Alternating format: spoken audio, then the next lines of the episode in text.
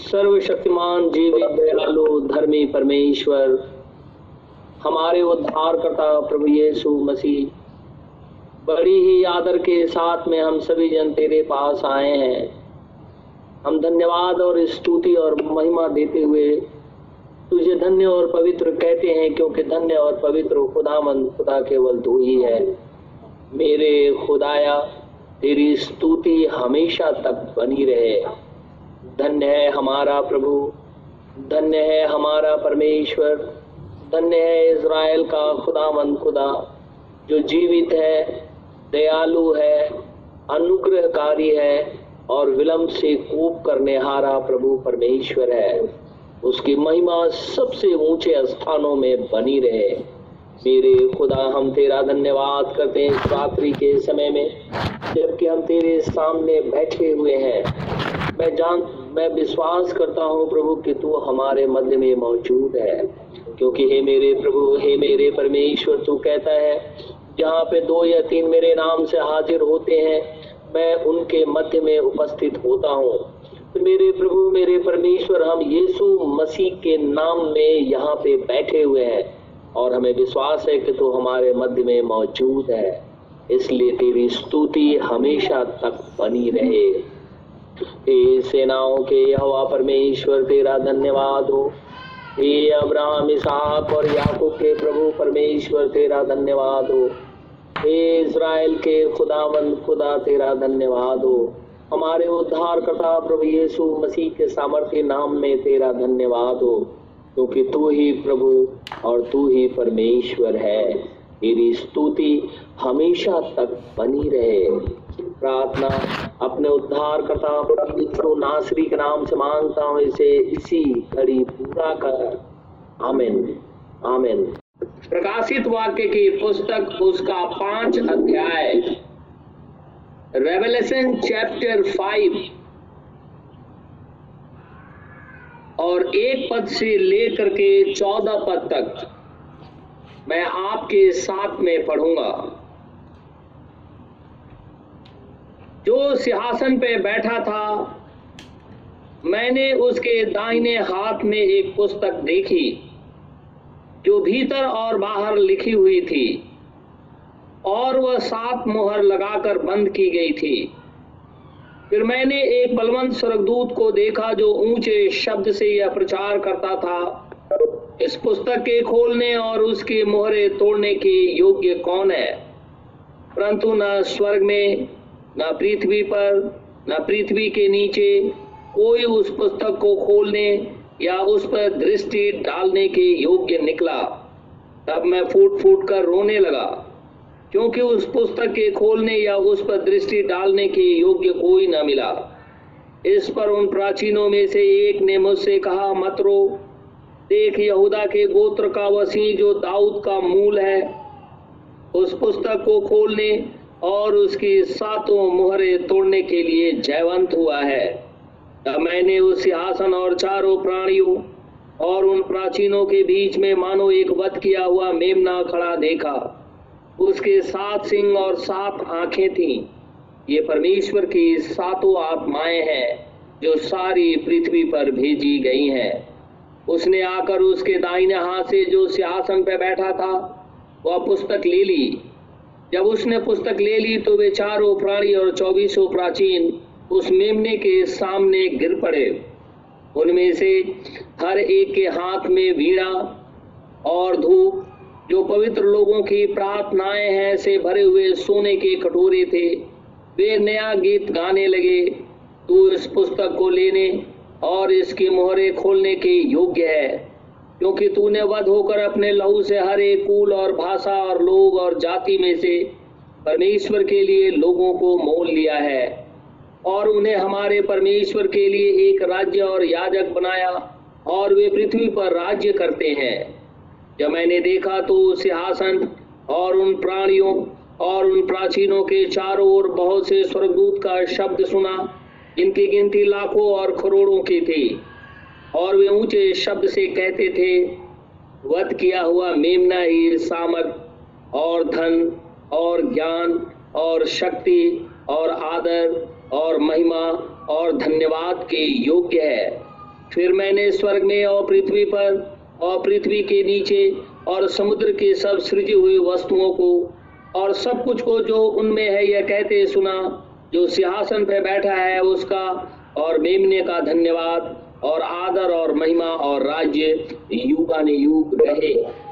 और चारों प्राणियों ने आमिन कहा और प्राचीनों ने गिरकर दंडवत किया।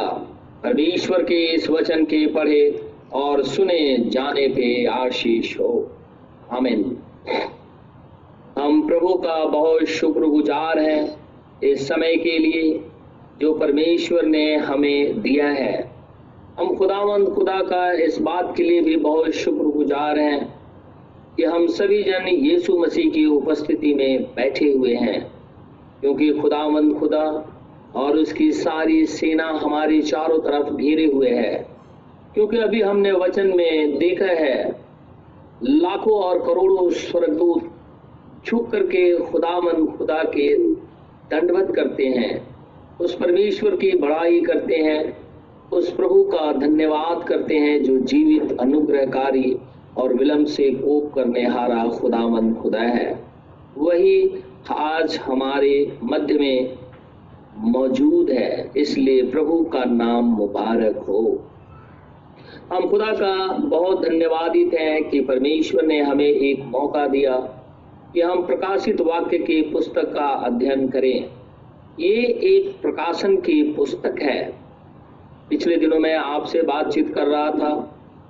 तो मैं ये कह रहा था कि जेनेसिस बुक ऑफ़ जेनेसिस और बुक ऑफ़ रेवलेशन से शैतान को घृणा है। उसका मुख्य कारण ये है कि उत्पत्ति के अंदर में उसकी शुरुआत होती है।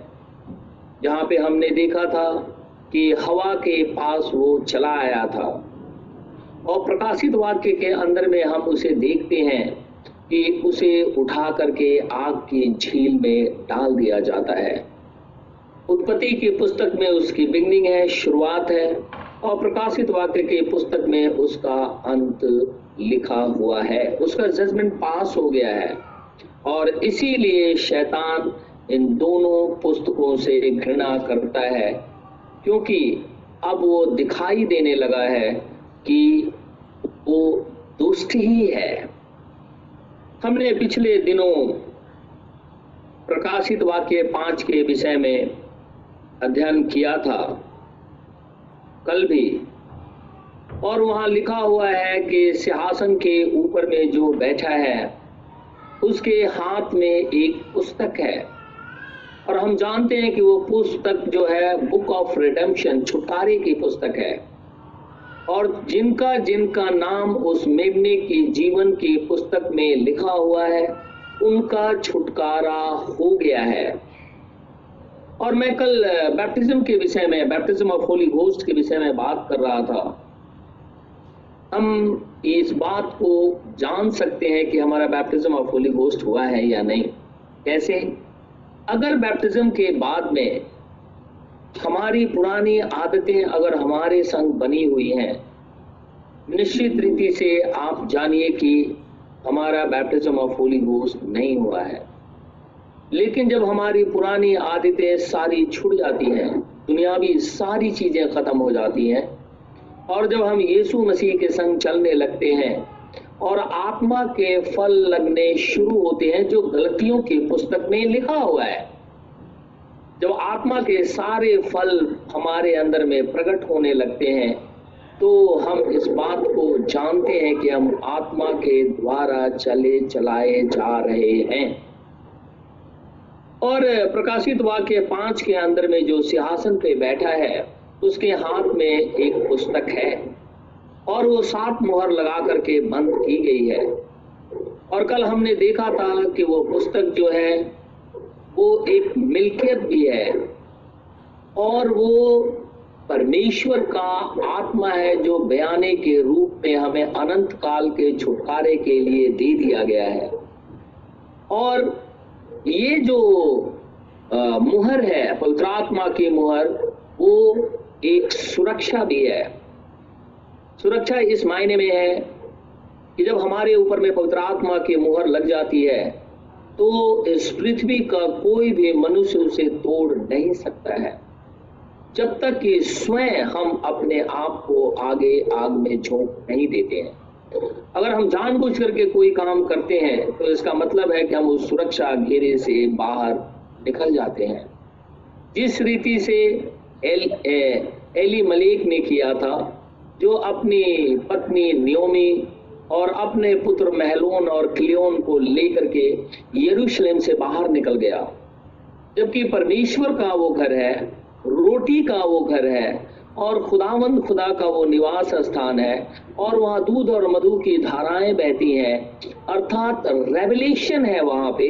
इसलिए उस क्षेत्र को कोई भी छोड़ करके अगर बाहर निकलता है तो वो फंदे के अंदर में आ जाता है। और एली मलिक ने ऐसा किया। वो अपनी पत्नी, नियोमी, अपने पुत्र, क्लियोन और महलोन को लेकर के बाहर चला गया, जिसकी वजह से उसकी भी मृत्यु हो गई, उसके दोनों पुत्रों की मृत्यु हो गई। और अंत में हम देखते हैं कि नियोमी और रूप जो है इज़राइल के अंदर में वापस चले आते हैं। एक अन्य जाति का विवाह इज़राइल के मध्य में हो रहा है। और हम जानते हैं कि यीशु मसीह इज़राइल के मध्य में प्रकट हुआ और इज़राइल के लिए प्रकट हुआ। लेकिन जब इसराइलियों ने उसे नकार दिया तो हमें यह मौका मिला कि हम जीवन के वृक्ष के पास जाएँ। प्रकाशित वाक्य पाँच के अंदर में वो पुस्तक बंद है। लेकिन प्रकाशित वाक्य दस जो हमने कल पढ़ा था, हम उसे दोबारा फिर से पढ़ेंगे। प्रकाशित वाक्य दस के अंदर में जरा मैं इसे पढ़ता हूँ कुछ वर्ष। लिखा है, फिर मैंने एक और शक्तिशाली स्वर्गदूत को बादल ओढ़े हुए स्वर्ग से उतरते देखा। उसके सिर पर मेघ धनुष था और हम ये जानते हैं कि रेनबो जो है, वो कवनेंट है और वो प्रकाशित वाक्य चार के अंदर में भी दिखाई देता है। उससे पहले नू के समय दिखाई देता है और अभी जब वो जेंटाइल को लेने के लिए पृथ्वी के ऊपर में आ रहा है, तभी रेनबो उसके पीछे दिखाई देता है, यानी वही कवनेंट अभी भी उसके पीछे दिखाई देता है। और लिखा उसका मुँह सूर्य के समान और उसके पाँव आग के खंभे के समान थे। उसके हाथ में एक छोटी सी खुली हुई पुस्तक थी। प्रकाशित वाक्य पाँच के अंदर में वो पुस्तक बंद थी। प्रकाशित वाक्य दस के अंदर में वो पुस्तक खुली दिखाई देती है। और प्रकाशित वाक्य जब हम छह पढ़ेंगे, जहाँ पे सात मोहरों का प्रकटीकरण है, हम उसे देखेंगे। तो वहाँ पे हम देखेंगे कि मेमने ने उस पुस्तक को खोल दिया है। इसीलिए प्रकाशित वाक्य दस के अंदर में वो दिखाई देता है खुली हुई पुस्तक। और जब वो खुल गई है तो यहाँ कहता है कि उसने अपना दाहिना पाँव समुद्र और बाया पृथ्वी पर रखा और ऐसे बड़े शब्द से चिल्लाया जैसे सिंह गरजता है। आमोस नबी की पुस्तक में लिखा हुआ है कि सिंह गरजे, कौन उत्तर नहीं देगा, कौन नहीं डरेगा? अमोस तीन।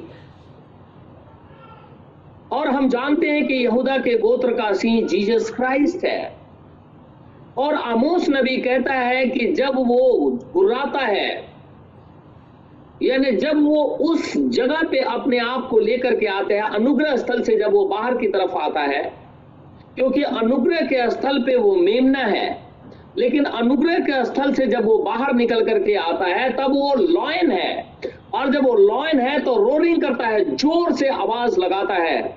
और इसीलिए आमोस नबी की पुस्तक में लिखा हुआ है कि जब वो ज़ोर से आवाज़ लगाए, गर्जना करे तो इस पृथ्वी का कौन ऐसा मनुष्य है जो उससे भयभीत नहीं होगा?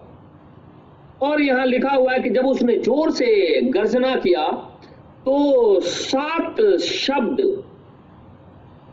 लिखा, और ऐसे बड़े शब्द से चिल्लाया, जैसे सिंह गरजता है, और जब वो चिल्लाया तो गर्जन के सात शब्द सुनाई दिए।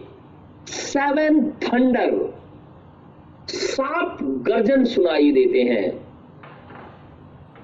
नीचे लिखा हुआ है कि जब सातों गर्जन के शब्द सुनाई दे चुके तो यहुन्ना लिखने पर था, पर मैंने स्वर्ग से यह शब्द सुना जो बातें गर्जन के उन सात शब्दों से सुनी है, उन्हें गुप्त रख और मत लिख। लिखा हुआ है। यानी वो जो गर्जना हुई है, सात थंडर सेवन थंडर जो हुआ है, उस थंडर के अंदर में वॉइस है, कोई वचन निकल करके बाहर की तरफ़ आया है। और जो वचन बाहर की तरफ़ आया है तो यहुन्ना ने उसे सुना। लेकिन खुदामंद खुदा कहता है कि हे यहुन्ना, इसे मत लिख और इसे गुप्त रख। यहुन्ना ने देखा, यहुन्ना ने सुना, लेकिन उसे ये मना किया गया था कि वो इसे ना लिखे। लेकिन हम जानते हैं कि इस पृथ्वी के ऊपर में सेवन थंडर के लोग पाए जाते हैं। एक चर्च है सेवन थंडर जिस रीति से सीएनआई है मैथोडिस्ट है, और पेंटिकॉस्टल है यहोवा विटनेस वाले हैं सेवेंथ एडवेंटिस्ट है, और एंटी मैसेज बिलीवर्स लोग हैं, ठीक उसी रीति से सेवन थंडर चर्च भी है, और उनके फाउंडर जो है, वो कॉलमैन है। कॉलमैन ब्रदर ब्रहम से एक बार मिलने को गए थे और उसके बाद में वो अलग होकर के उन्होंने सेवन थंडर ब्रनम के जाने के बाद में उन्होंने सेवन थंडर करके चर्च का एक ऑर्गेनाइज कर दिया। और सेवन थंडर के लोग जो हैं, जब वो खड़े होते हैं पिलपुट के ऊपर में या किसी सभाओं के अंदर में तो वो इधर से उधर दौड़ते हैं और बोलते रहते हैं call man call man call man call man यही कह करके बोलते हैं और वो ये कहते हैं कि सेवन थंडर अपीयर हो गया है। लेकिन बाइबल में लिखा हुआ है कि जब गर्जना हुई, उसमें से कोई शब्द बाहर निकल करके आया। यहुन्ना लिखने पर था, वो लिख रहा था, आत्मा के अंदर में, ऊपर में था। वो सारी घटनाओं को लिख रहा था जो उसे आँख से दिखाई दे रही थी और कान से सुनाई दे रही थी। लेकिन जैसे ही सेवन थंडर अटर हुआ, वैसे ही उसे एक शब्द ये भी सुनाई दिया कि इसे गुप्त रख और मत लिख। जब वो लिखा ही नहीं गया तो मैं ये कैसे जानता हूँ कि वो शब्द क्या है? लेकिन सेवन थंडर के लोग ये कहते हैं कि ये बात प्रकट हो गई है। लेकिन उनसे अगर हम ये पूछताछ करें कि आप मुझे बताएँ कि पहला जो थंडर हुआ था, उसमें क्या चीज़ अपीयर हुआ? कौन सा वर्ड अपीयर होकर के बाहर निकल करके आ गया? अगर सेवेंथ दूसरा थंडर हुआ तो उसमें से भी कोई शब्द बाहर निकल करके आया। तो वो कौन सा शब्द है? बाइबल में वो कहाँ लिखा हुआ है? यह तीसरा, चौथा, पांचवा, छठा और सातवां, ये कौन सा ऐसा वर्ड है जो बाहर निकल करके आया? और वचन के अंदर में लिखा हुआ है। जब ऐसी बातें करते हैं तो वो चुप हो जाते हैं।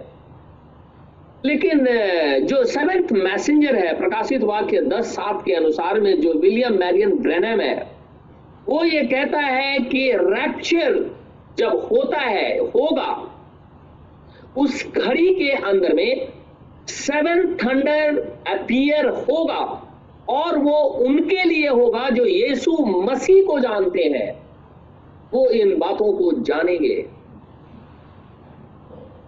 लेकिन आज बहुत से भाई और बहन इस चर्च के अंदर में बिलीव करते हैं और वो कहते हैं कि सेवन थंडर अपीयर हो गया है। लेकिन जब हम उनसे बातचीत करते हैं और पूछते हैं कि वो क्या चीज़ है तो उनके पास कोई जवाब नहीं है। ब्रदर कॉलमैन यूएसए में रहते थे, उनकी मृत्यु हो गई। वो बहुत दिनों तक बेड रिडन थे। जब उनकी डेथ हो गई तो उनके लोगों ने, जो उनके कलिसिया के लोग थे, पहले ये कहते थे, जब वो बेड रिडन थे तो ये कहते थे कि जिस दिन ये ठीक हो जाएँगे, उस दिन रैप्चर हो जाएगा। ये उनका मानना था। लेकिन वो ठीक नहीं हुए। उसके बाद उनकी डेथ हो गई। तो उन लोगों ने डेड बॉडी को फ्यूनल के लिए नहीं ले गए। थ्री डेज़ तक वो वेट करते रहे। और उनका फिर से ये कहना हुआ कि ये अभी जीवित होंगे। और जैसे ये जीवित होंगे, ये रैप्चर का एक साइन है।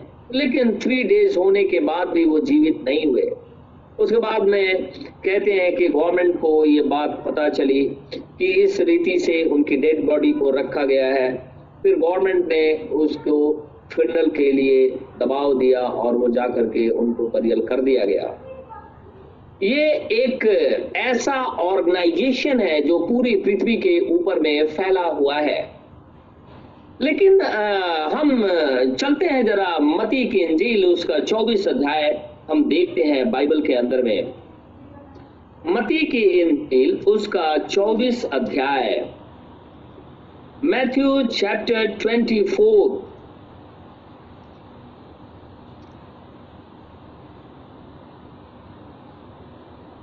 यहाँ पे एक घटना का बयान है। चूँकि हम सेवन सिल अब बातचीत करने वाले हैं और सेवन सील के अंदर में उन बातों को लिखा गया है, जो कि इस पृथ्वी के ऊपर में प्रकट हुई हैं। लेकिन जब यीशु मसीह पृथ्वी के ऊपर में मौजूद था और पृथ्वी के ऊपर में रह करके वचन का प्रचार कर रहा था, अपने ही वचन को डिलीवर कर रहा था क्योंकि बाइबल में लिखा है कि परमेश्वर ही अपने वचन का प्रचार करता है। अगर कोई सेवक प्रचार करता है तो खुदावन खुदा आत्मा में होकर के उसमें से बातचीत करता है। तो खुदा ही अपने वचन का प्रचार जब मनुष्य के रूप में इस पृथ्वी के ऊपर में था तो वो प्रचार कर रहा था तो उसके चेले एक बार उसके पास आए और आकर के कहने लगे मती 24 में जब यीशु मंदिर से निकल कर जा रहा था, यरूशलेम मंदिर से निकल करके जा रहा था तो उसके चेले उसको मंदिर की रचना दिखाने के लिए उसके पास आए। यरूशलेम मंदिर उसे दिखा रहे थे। उसने उनसे कहा, तुम यह सब देख रहे हो ना? मैं तुमसे सच कहता हूँ, यहाँ पे पत्थर भी पत्थर ना छूटेगा, जो ढाया ना जाएगा। लिखा हुआ है। चेले कहने लगे, तीसरे पद में, कि जब वह जैतून पहाड़ पे बैठा था तो चेलों ने एकांत में उसके पास आकर के कहा, हमें बता ये बातें कब होगी? यीशु मसीह कहने लगा, यरूशलेम मंदिर को देख करके, कि यहाँ पे पत्थर भी पत्थर ना छुटेगा, जो ढाया नहीं जाएगा। फिर एक घटना होती है, चेलों के मन में उथल पुथल थी। वो ये सोच रहे थे कि आखिर ये कब ऐसी घटना घटेगी? तो यीशु मसीह एक दिन जैतून के पहाड़ पे बैठा हुआ था, चेले उसके पास आए और कहने लगे कि एक बात बता कि ये जो बातें तू कह रहा है, ये कब होंगी? और तेरे आने का। उनको पता था कि यीशु मसीह ही परमेश्वर है और यही बातों पे आएगा। और प्रकाशित वाक्य दस के अंदर में हम देखते हैं कि वो पृथ्वी के ऊपर में और समुद्र के ऊपर में अपने पैर को रखे हुए हैं और उसके हाथ में खुली हुई किताब है। और वो जो किताब खुली हुई है, वो बुक ऑफ़ रिडेम्पशन है। छुटकारे की पुस्तक है। तो वो पुस्तक भी खुल गई है। अर्थात जो मुहर लगाकर के बंद की गई थी, वो अब ओपन हो गई है क्योंकि मेमने ने उसे खोल दिया है। अब हमें यह देखना है कि आखिर उसमें लिखा क्या है। चेले भी इस बात को जानना चाहते थे, क्योंकि यीशु मसीह ने कहा था कि यहाँ पे पत्थर भी पत्थर ना छुटेगा, जो ढाया नहीं जाएगा। तो चेले कहने लगे कि एक बात बताओ कि ये बातें कब होंगी? तेरे आने का और जगत के अंत का क्या चिन्ह होगा? एक साइन कब होंगी? जो तूने ये कहा है कि पत्थर पे पत्थर भी ना छूटेगा तो ये बातें कब होंगी? ये बात पूरी हो गई है। 70 एडी के अंदर में, सत्तर ईस्वी के अंदर में रोम का जनरल टाइटस इज़राइल देश के ऊपर में चढ़ाई किया और इतना ज़्यादा वहाँ हत्या शुरू हुई, लोगों को नाश करना। उनकी हिस्ट्री की बुक में लिखा हुआ है कि इतना यरूशलेम के अंदर में इसराइल के मध्य में खून बहा यहूदियों का। कि जब वो घोड़े पे चलते थे तो घोड़े का जो नाल था, वो खून के अंदर में डूब जाता था। इतना ज़्यादा लोगों को वध किया गया। लोग भाग खड़े हुए। शर्पना को फूंक दिया गया, तोड़ दिया गया। यरूशलेम मंदिर के जो शर्पना है, वो सब टूट गया। आपने देखा होगा, कभी नेट पे वो दिखाते हैं कि जूस लोग जो है एक दीवार के पास जाते हैं और जा करके कुछ कागज़ पे कुछ लिख करके उस दीवार के अंदर में लगा देते हैं और झुक करके उसे दंडवत करते हैं। वो नॉर्थ वॉल है। वो ओरिजिनल वॉल है, वो उसी समय से वो बस बची हुई है। इसीलिए वहाँ जा करके वो लोग झुक करके दंडवत करते हैं और खुदा से ये विनती करते हैं कि वापस रिकंस्ट्रक्शन यरूशलेम का हो। क्योंकि 70 एडी के अंदर में तहस नहस हो गया। चेले ये सवाल कर रहे थे कि ये बता कि तू जब आएगा तो तेरे आने का कोई चिन्ह तो होगा? क्योंकि डिस्ट्रॉय तो हो गया है। लेकिन अब उसे फिर से रिकंस्ट्रक्ट करना है। और ये तब होगा, जैसे ही कलिसिया रैप्चर के अंदर में होगी, यानी जैसे अन्य जाति की कलिसिया उठाई जाएगी, वैसे ही अनुग्रह के स्थल से मेमना बाहर निकल करके यरूशलेम, जो इज़राइल है, उसके साथ में बातचीत करने लगेगा। और फिर वहाँ पे एक लाख चौवालीस हज़ार बचाए जाएँगे। वहाँ पे फिर मंदिर वो लोग बनाएँगे। अक्सर लोग बोलते रहते हैं कि वहाँ पे अब इज़राइल कुछ करने वाला है। कोई कहता है पैसे बटोर रहे हैं। कोई कहता है कि वहाँ पे एक बछिया को, लाल बछिया को उन्होंने रख रखा है। और कोई कुछ बोलता है, लाल बच्चिया रखने का अर्थ है क्योंकि वो पाप बलि इसराइल के मध्य में चढ़ाया जाता था लाल बच्चिया को ही, जो कि निर्गमन की पुस्तक में लिखा हुआ है। खुदावन खुदा की ये आज्ञा थी कि लाल बच्चा लेना, उसे चढ़ाना और उसको जलाना, उसके राख को जो है वो करना, भेजना, फेंकना। तो उसके विषय में वो बातचीत करते हैं जो इसराइली हैं। लेकिन ये बातें तब होंगी जब तक कि रैप्चर नहीं हो जाता है। अगर कोई ये बातें कहता है तो इसका मतलब ये है कि अब कलिसिया चलने के लिए तैयार है। और अगर कलिसिया चलने के लिए तैयार है, तभी इसराइल के अंदर में सुबुकाट है। और अगर इसराइल अपने करवट को बदल रहा है किसी भी तरीके से तो इसका मतलब है कि अन्य जाति का समय समाप्त होने कलिसिया अब चलने के लिए तैयार है। ये बोलते हैं कि हमें बता कि ये बातें कब होंगी? तेरे आने का और जगत के अंत का क्या चिन्ह होगा? हम जानते हैं जगत का अंत अभी नहीं होगा, क्योंकि जगत का अंत रैप्चर के बाद में इसराइल के साथ खुदा बातचीत करेगा। साढ़े तीन साल का ट्रिबुलेशन पीरियड होगा। उसके बाद में खुदावंद खुदा स्वयं पृथ्वी पर उतरेगा। उसके बाद आगे चलेंगे। उसके बाद में जगत का अंत होगा। लेकिन उसके आने का एक साइन है। पत्थर पे पत्थर जो 70 एडी के अंदर में खत्म हो गया।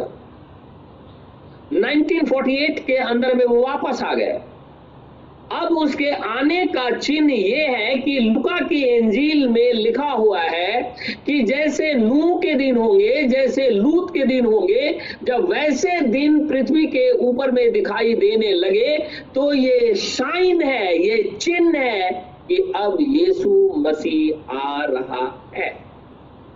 एक और चिन्ह खुदा ने दिया था तो अपने आने का। एक तो लूत का साइन है हम जानते हैं कि लूत के समय में सदूम अमोरा के अंदर में क्या हुआ। किस रीति से मोरल गिर गया था। दूसरी तरफ़ हम नूह के समय में देखते हैं कि पूरी पृथ्वी पाप के अंदर में समा गई थी।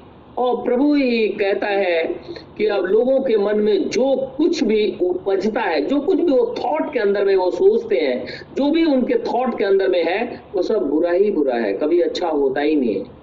ये खुदा ने एक चिन्ह दिया है। ये दो साइन है, एक लूत का और एक नूह का।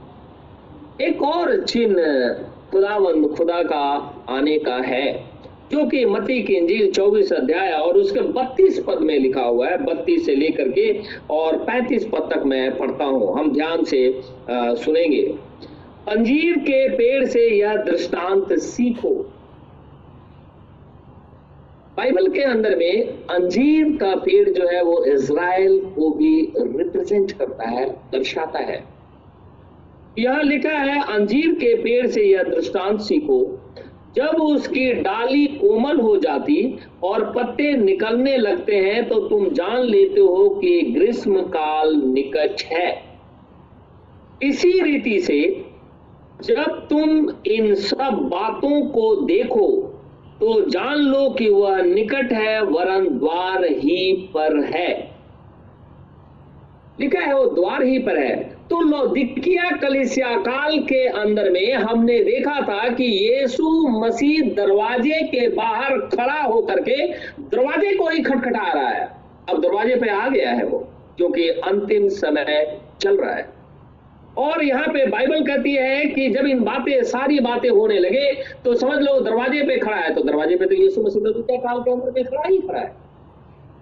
और लिखा हुआ है, मैं तुमसे सच कहता हूँ कि जब तक ये सब बातें पूरी ना हो ले, तब तक इस पीढ़ी का अंत नहीं होगा, आकाश और पृथ्वी टल जाएँगे, परंतु मेरी बातें कभी न टलेंगी लिखा है कि यीशु मसीह कहता है, आकाश टल जाएगा, पृथ्वी टल जाएगी, ये दोनों चले जाएँगे लेकिन जो परमेश्वर ने कह दिया है, वो कभी भी टलने का नहीं है।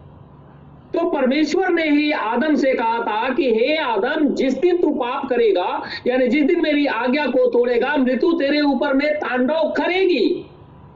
और वही खुदावन खुदा आकर के यहाँ पे जब अपने आप को, अपने पुत्र को कुर्बान करता है और लदिकिया कलिसिया काल के पास जब हम आ जाते हैं तो हम यहाँ देखते हैं कि वो दरवाजे के ऊपर में खटखटा करके कहता है, दरवाज़ा खोलो, क्योंकि तुम लोग कहते हो ना कि मैं धनी हूँ। और तुम कहते हो कि मेरे पास बहुत धन है, लेकिन मैं तो कहता हूँ कि तुम नंगे घूम रहे हो। अब तो दरवाजे को खोल दो। जैसे तुम दरवाजे को खोलोगे, मैं अंदर आ जाऊँगा और तुम्हारे साथ बैठ करके खाना खाऊँगा। और तुम लोग भी मेरे साथ खाना खाओगे। दोनों एक ही साथ, एक ही मेज के ऊपर में बैठेंगे। अर्थात पवित्र आत्मा और हम एक साथ एक मेज पे बैठ करके खाना खाएँगे। खुदावन खुदा, एक और बात कहता है। एक साइन कहता है कि क्योंकि झूठे मसीह और झूठे भजभक्ता चौबीस पद में, मती चौबीस और चौबीस, कहता है क्योंकि झूठे मसीह और झूठे भजभक्ता उठ खड़े होंगे और बड़े चिन्ह और अद्भुत काम दिखाएँगे कि यदि हो सके तो चुने हुओं को भी भरमा दे। देखो, मैंने पहले से तुमसे ये सब कह दिया है। इसलिए यदि वे तुमसे कहें देखो वह जंगल में है तो बाहर ना निकल जाना, या देखो वो कुठरियों में है तो विश्वास ना करना, क्योंकि जैसे बिजली पूर्व से निकल करके पश्चिम तक चमकती है, वैसे ही मनुष्य के पुत्र का आना भी होगा। और लिखा है, जहाँ लोथ हो, वहीं गिद्ध इकट्ठे होंगे। और हम ये जानते हैं लोथ नहीं, वहाँ लिखा है सोमा, पी टी ओ, ऐसे करके वर्ड है, एस ओ एम ए, जिसका अर्थ होता है फ्रेश मीट। और वहाँ गिद्ध का एक यहाँ वर्ड यूज़ किया है गिद्ध नहीं, वो ईगल है, क्योंकि ईगल हमेशा फ्रेश मीठी खाता है। हम वापस प्रकाशित वाक्य पाँच पे चलते हैं। लिखा है कि जब वो पुस्तक उसके हाथ में थी और प्रकाशित वाक्य दस में वो खुल गई है तो प्रकाशित वाक्य छ के अंदर में जैसे ही हम शुरुआत करते हैं, यहाँ पे अब मोहरे टूटने लगी हैं। यहुन्ना ने स्वर्ग के अंदर में मेमने को पुस्तक खोलते हुए देखा है, उस सील को भी तोड़ते हुए देखा है। और यहाँ लिखा है छह पद में कि फिर मैंने देखा कि मेमने ने उन सात मोहरों में से एक को खोला। प्रकाशित वाक्य पाँच के अंदर में वो पुस्तक के ऊपर में सात मोहर है। उस मोहर में से एक मोहर को, एक सील को मेमने ने खोला। और बाइबल में लिखा है, जैसे ही उसने खोला, और उन चारों प्राणियों में से एक का गर्जन का सा शब्द हुआ। लिखा है, चार फोर लिविंग क्रिएचर है। उसमें से एक ने ज़ोर से चिल्लाया, ज़ोर से आवाज़ लगाई, ज़ोर से गर्जना की और कहने लगा कि आ और देख। जब हम इसको आगे की तरफ़ देखेंगे तो हम ये देखेंगे कि दूसरी मुहर जब खोली है उसने तो वहाँ पे कोई गर्जना नहीं हुई।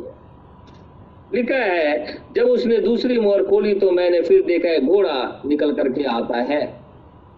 पहली मुहर ओपन होते ही एक रोरिंग होता है, एक गर्जना होती है, और वो गर्जना कोई और नहीं करता फोर लिविंग क्रिएचर करता है, और पहला जो लिविंग क्रिएचर है, जो जून कहलाता है, वो लॉयन है।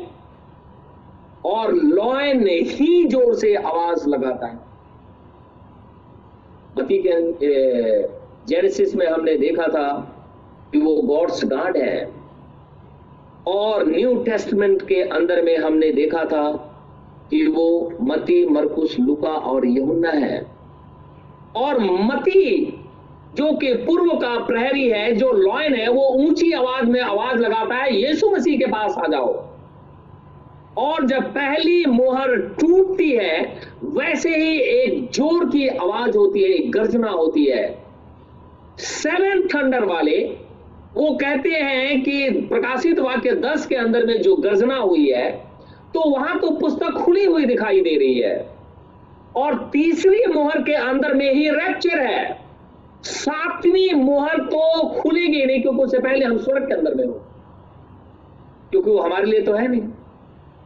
क्योंकि वो आध घड़ी का सन्नाटा है। वो हम देखेंगे, जब हम सीरियल वाइज देखेंगे तो हम इन बातों को देखेंगे।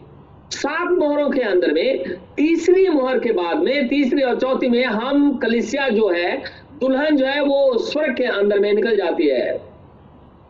पांचवी मोहर, छठी मोहर और सातवीं मोहर को हम देखने कैसे पाएँगे? हम तो पृथ्वी पर नहीं। तो ये सेवन थंडर कहते हैं कि सातों मोहरें खुल गई हैं।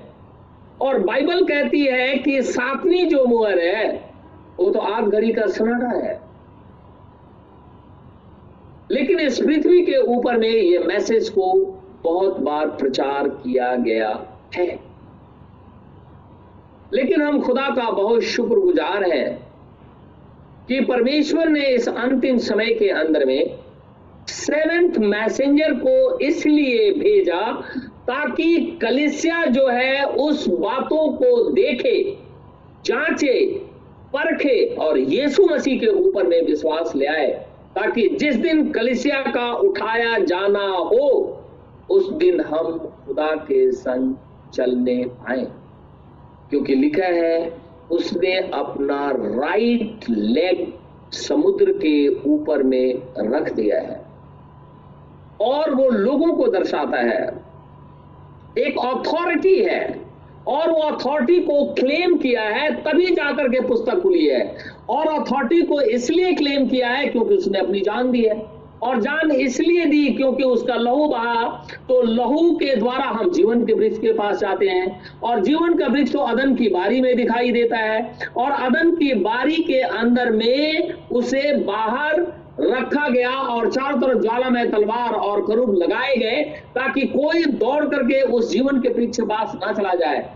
जब तक कि पाप के लिए उसके पुत्र, यानी परमेश्वर का पुत्र जो यीशु है, कुर्बान नहीं हो जाता, तब तक उसके लहू के द्वारा हम उस स्थान पे जाएँगे, वरना हम जा नहीं सकते हैं। हम एक वर्ष निकालेंगे होशे नबी की पुस्तक और उसका दसवां अध्याय। होशे नबी की पुस्तक, उसका दस अध्याय। और मैं पढ़ूँगा पहले बारह पद। होशे चैप्टर टेन वर्स ट्वेल्व। लिखा है, अपने लिए धार्मिकता का बीज बो। तब करुणा के अनुसार खेत काटने पाओगे। अपने पड़ती भूमि को जोतो। देखो, अभी यहोवा के पीछे हो लेने का समय है। क्यों? इसलिए कि अंतिम कलिसिया काल के अंदर में हम रह रहे हैं और यीशु मसीह जो प्रकाशित वाक्य पाँच के अंदर में दिखाई देता है कि जब वो लॉयन को देखने के लिए मुड़ा तो उसे वध किया हुआ मेमना अनुग्रह स्थल के ऊपर में दिखाई दिया। और वो वध हुआ है तो जब तक वो अनुग्रह के स्थल पे है, हम यीशु मसीह को खोज सकते हैं। अन्य जाति की बात कर रहा हूँ मैं। अभी तक हम उसे खोज सकते हैं। इसीलिए खुदावंद खुदा कहता है कि अभी भूमि जोतने का समय है। अगर हमारी भूमि मनुष्य जो है, संसार भूमि ही है, अगर ये भूमि परती पड़ी हुई है, इसके ऊपर में कोई बीज नहीं गया, इसे जोता नहीं गया तो बीज अंदर फलवंत नहीं होगा। लेकिन बाइबल कहती है कि अभी समय है, खुदा के पीछे चलने का अभी समय है कि वह आए और तुम्हारे ऊपर उद्धार बरसाए। लिखा हुआ है कि वो तुम्हारे ऊपर में उद्धार बरसाए। यही कारण है कि यीशु मसीह दरवाजे के ऊपर में खटखटा रहा है। दरवाज़ा खोलो, ताकि मैं अंदर आऊँ, तुम्हें उद्धार दूँ। अभी समय है। लेकिन एक ऐसा समय आएगा जब ये हमारे पास समय नहीं होगा। आप बहुत अच्छे तरीके से, मैं फिर से अगर पीछे की तरफ़ ले चलूँ अदन की बारी के अंदर में जीवन का वृक्ष था। उसके चारों तरफ़ ज्वाला में तलवार थी करूब लगे हुए थे। हम उसके पास नहीं जा सकते। हम तब जाएँगे जब तक कि लहू लेकर के उसके पास ना जाए। तो लहू कौन देगा? तो लिखा है किन से जो किन्समैन है, जो निकट कुटुंबी है, वो अपने ब्लड को देगा। ताकि हमारा और खुदा का मेल हो। और यह कार्य यीशु मसीह ने पूरा कर दिया। अब जब यीशु मसीह इस कार्य को पूरा कर दिया तो एक ब्रिज बन गया। अब उसके लहू में से होकर के हम जीवन के वृक्ष के पास जा सकते हैं। और जब वही जीवन का वृक्ष यानी वही यहोवा परमेश्वर, वही मैं जो हूँ, सो हूँ। वही इमैनुअल जब वाचा के संदूक के ऊपर में दो करूब होते थे और आपस में जुड़े रहते थे और वहाँ पे परमेश्वर इज़राइल से मिलता था ब्लड के तले। जब तक ये खून लेकर के महायाजक नहीं जाएगा, तब तक खुदामंद खुदा इज़राइल के गुनाह को माफ़ नहीं करेगा। अब वही वाचा का संदूक जो वहाँ पे मिलता था, लिखा है, यीशु में होकर के हमसे आकर के मेल मिलाप कर लिया। और जब यीशु में होकर के हमसे मेल मिलाप कर लिया तो अपने पुत्र को उसने कुर्बान कर दिया। और जब पुत्र को कुर्बान कर दिया तो पुत्र अब अनुग्रह स्थल पे हमारा मीडिएटर है। और जब तक वो मीडिएटर है, तब तक हम परमेश्वर को खोज सकते हैं। अगर वो जिस दिन मीडिएटर जेंटाइल का मीडिएटर खत्म हो जाता है, उस दिन हम खुदा को मिल नहीं सकते, क्योंकि प्रकाशित वाक्य में लिखा है, जो मलिन है, वो मलिन बना रहे, जो चोर है, वो चोर ही रहेगा, क्योंकि इस समय समाप्त हो जाएगा। लेकिन होसे नबी की पुस्तक कहता है, अभी हमारे पास समय है। और हम बहुत अच्छे तरीके से जानते हैं कि यीशु मसीह इस काल के अंदर में पवित्रात्मा के रूप में हमारे अंदर मौजूद है। हम उसे ग्रहण कर सकते हैं। ग्यारह अध्याय। होसे नबी की पुस्तक के ग्यारह अध्याय और नौ पद में पढ़ूँगा। नौ पद। लिखा है, मैं अपने क्रोध को भड़कने ना दूँगा और ना मैं फिर एप्रेम को नाश करूँगा। हमने पिछले दिनों देखा था, एप्रेम जो है रिप्रेजेंट करता है। कहता है कि मैं एप्रेम को नाश नहीं करूँगा, क्योंकि मैं मनुष्य नहीं, परमेश्वर हूँ। मैं तेरे बीच में रहने वाला पवित्र हूँ, मैं क्रोध करके ना आऊँगा। वे यहोवा के पीछे पीछे चलेंगे, वह तो सी के समान गरजेगा और तेरे लड़के पश्चिम दिशा से थराते हुए आएँगे। लिखा है ना? यानी परमेश्वर जो है, वो लॉइन की तरह गर्जन करता है और प्रकाशित वाक्य छह के अंदर में, जैसे ही पहली मुहर टूटती है, वैसे ही ज़ोर की एक गर्जना होती है। आओ और देखो यमुना गया और उसने देखा, उसमें कुछ लिखा हुआ है। उसने अपनी आँखों से देखा और परमेश्वर का वचन कहता है, उसे लिख ले और पृथ्वी के ऊपर में भेज दे।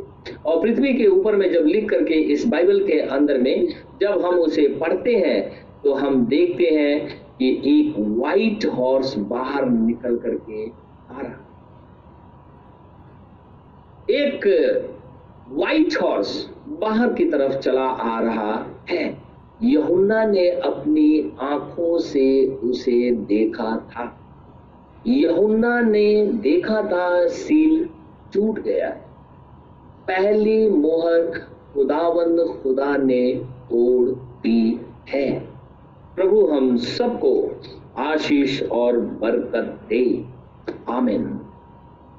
आइए हम प्रार्थना में जाएँगे। खुदाया, हम तेरा धन्यवाद करते हैं। प्रभु, परमेश्वर, हम तेरी तारीफ़ करते हैं। खुदावंद खुदा, हम तेरी बड़ाई करते हैं। क्योंकि तू आदर के योग्य है। तू महिमा के योग्य है, तू प्रभु है, तू परमेश्वर है, तेरा नाम मुबारक हो। धन्य है हमारा खुदावंद खुदा। वो कहता है, आकाश और पृथ्वी चल जाएगी। मैंने जो कह दिया है, वो कभी भी नहीं चलेगा। तो वो ये कहता है, मेरे पास आओ, मैं तुम्हें अनंत जीवन दूँगा। मेरे खुदाया, हम तेरे पास आए हैं। ये हमारी कोई काबिलियत नहीं है। ना ही हमारे पास ऐसी कोई धार्मिकता है। हमारे पास को ना कोई इंटेलिजेंसी है कुछ भी नहीं है। लेकिन तेरा रहम हुआ, तेरा अनुग्रह हुआ, इसलिए हम तेरे पास आए हैं। इसलिए तेरा ही नाम मुबारक। मेरे प्रभु, मेरे परमेश्वर, प्रार्थना करता हूँ खुदावन खुदा, जबकि ये कोरोना वायरस पूरी पृथ्वी के ऊपर में फैल गया है। लाखों लोगों को निकल गया। लाखों लाख लोग बीमार हैं।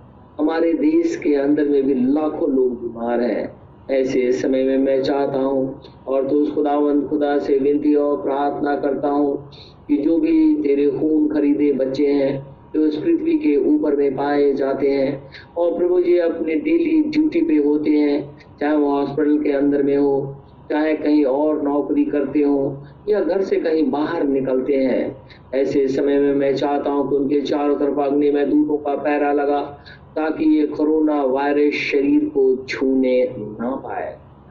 बेशक हमसे गलती हो, इसके बावजूद भी वो हमारे शरीर को छूने ना पाए।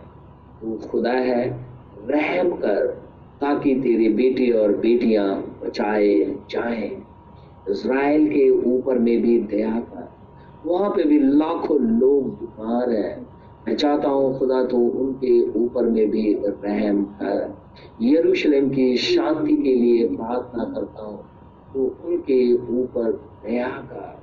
मेरे खुदाया, हमारे दिल्ली शहर के ऊपर दया कर। हमारे देश के ऊपर दया कर। वरन मैं चाहता हूँ इस पृथ्वी के ऊपर में रहम कर, ताकि लोग मरने से अच्छा है लेकिन मर्ज़ी तेरी पूरी हो। क्योंकि हे प्रभु, मैं जानता हूँ कि जब तक तू विजडम ना दे, ये साइंटिस्ट कुछ भी नहीं कर सकते। आज तक उन्होंने कुछ भी नहीं किया। ये खुद ये कहते हैं कि वायरस का कोई इनके पास में वैक्सीन नहीं है। अभी तक जितने वायरस हुए, उनके पास में प्रॉपर कोई भी वैक्सीन नहीं है। मैं चाहता हूँ खुदा, अपना अनुग्रह बढ़ा, अपने हाथ को बढ़ा। ताकि वैक्सीन निकले, लोग बचाए जाए और खुदा इसे तेरी महिमा प्रकट हो। लेकिन मर्ज़ी तेरी ही पूरी हो। प्रार्थना अपने उद्धार करता, यीशु नासरी के नाम से माँगता हूँ, इसे इसी घड़ी पूरा कर। आमिन। आमिन। आमिन। ऐ हमारे बाप तू जो स्वर्ग में है, तेरा नाम पाक माना जाए, तेरी बादशाहत आए। तेरी मर्ज़ी जैसे स्वर्ग में पूरी होती है, ज़मीन पर भी हो। हमारे रोज की रोटी आज हमें दे। इस प्रकार हम कसूरवारों को माफ़ करते हैं। तू भी मेरे कसूरों को माफ़ कर। हमें अजमाई से न पड़ने दे, परंतु बुराई से बचा। क्योंकि बादशाहत कुदरत और जलाल हमेशा तेरे हैं। आमिन। आमिन।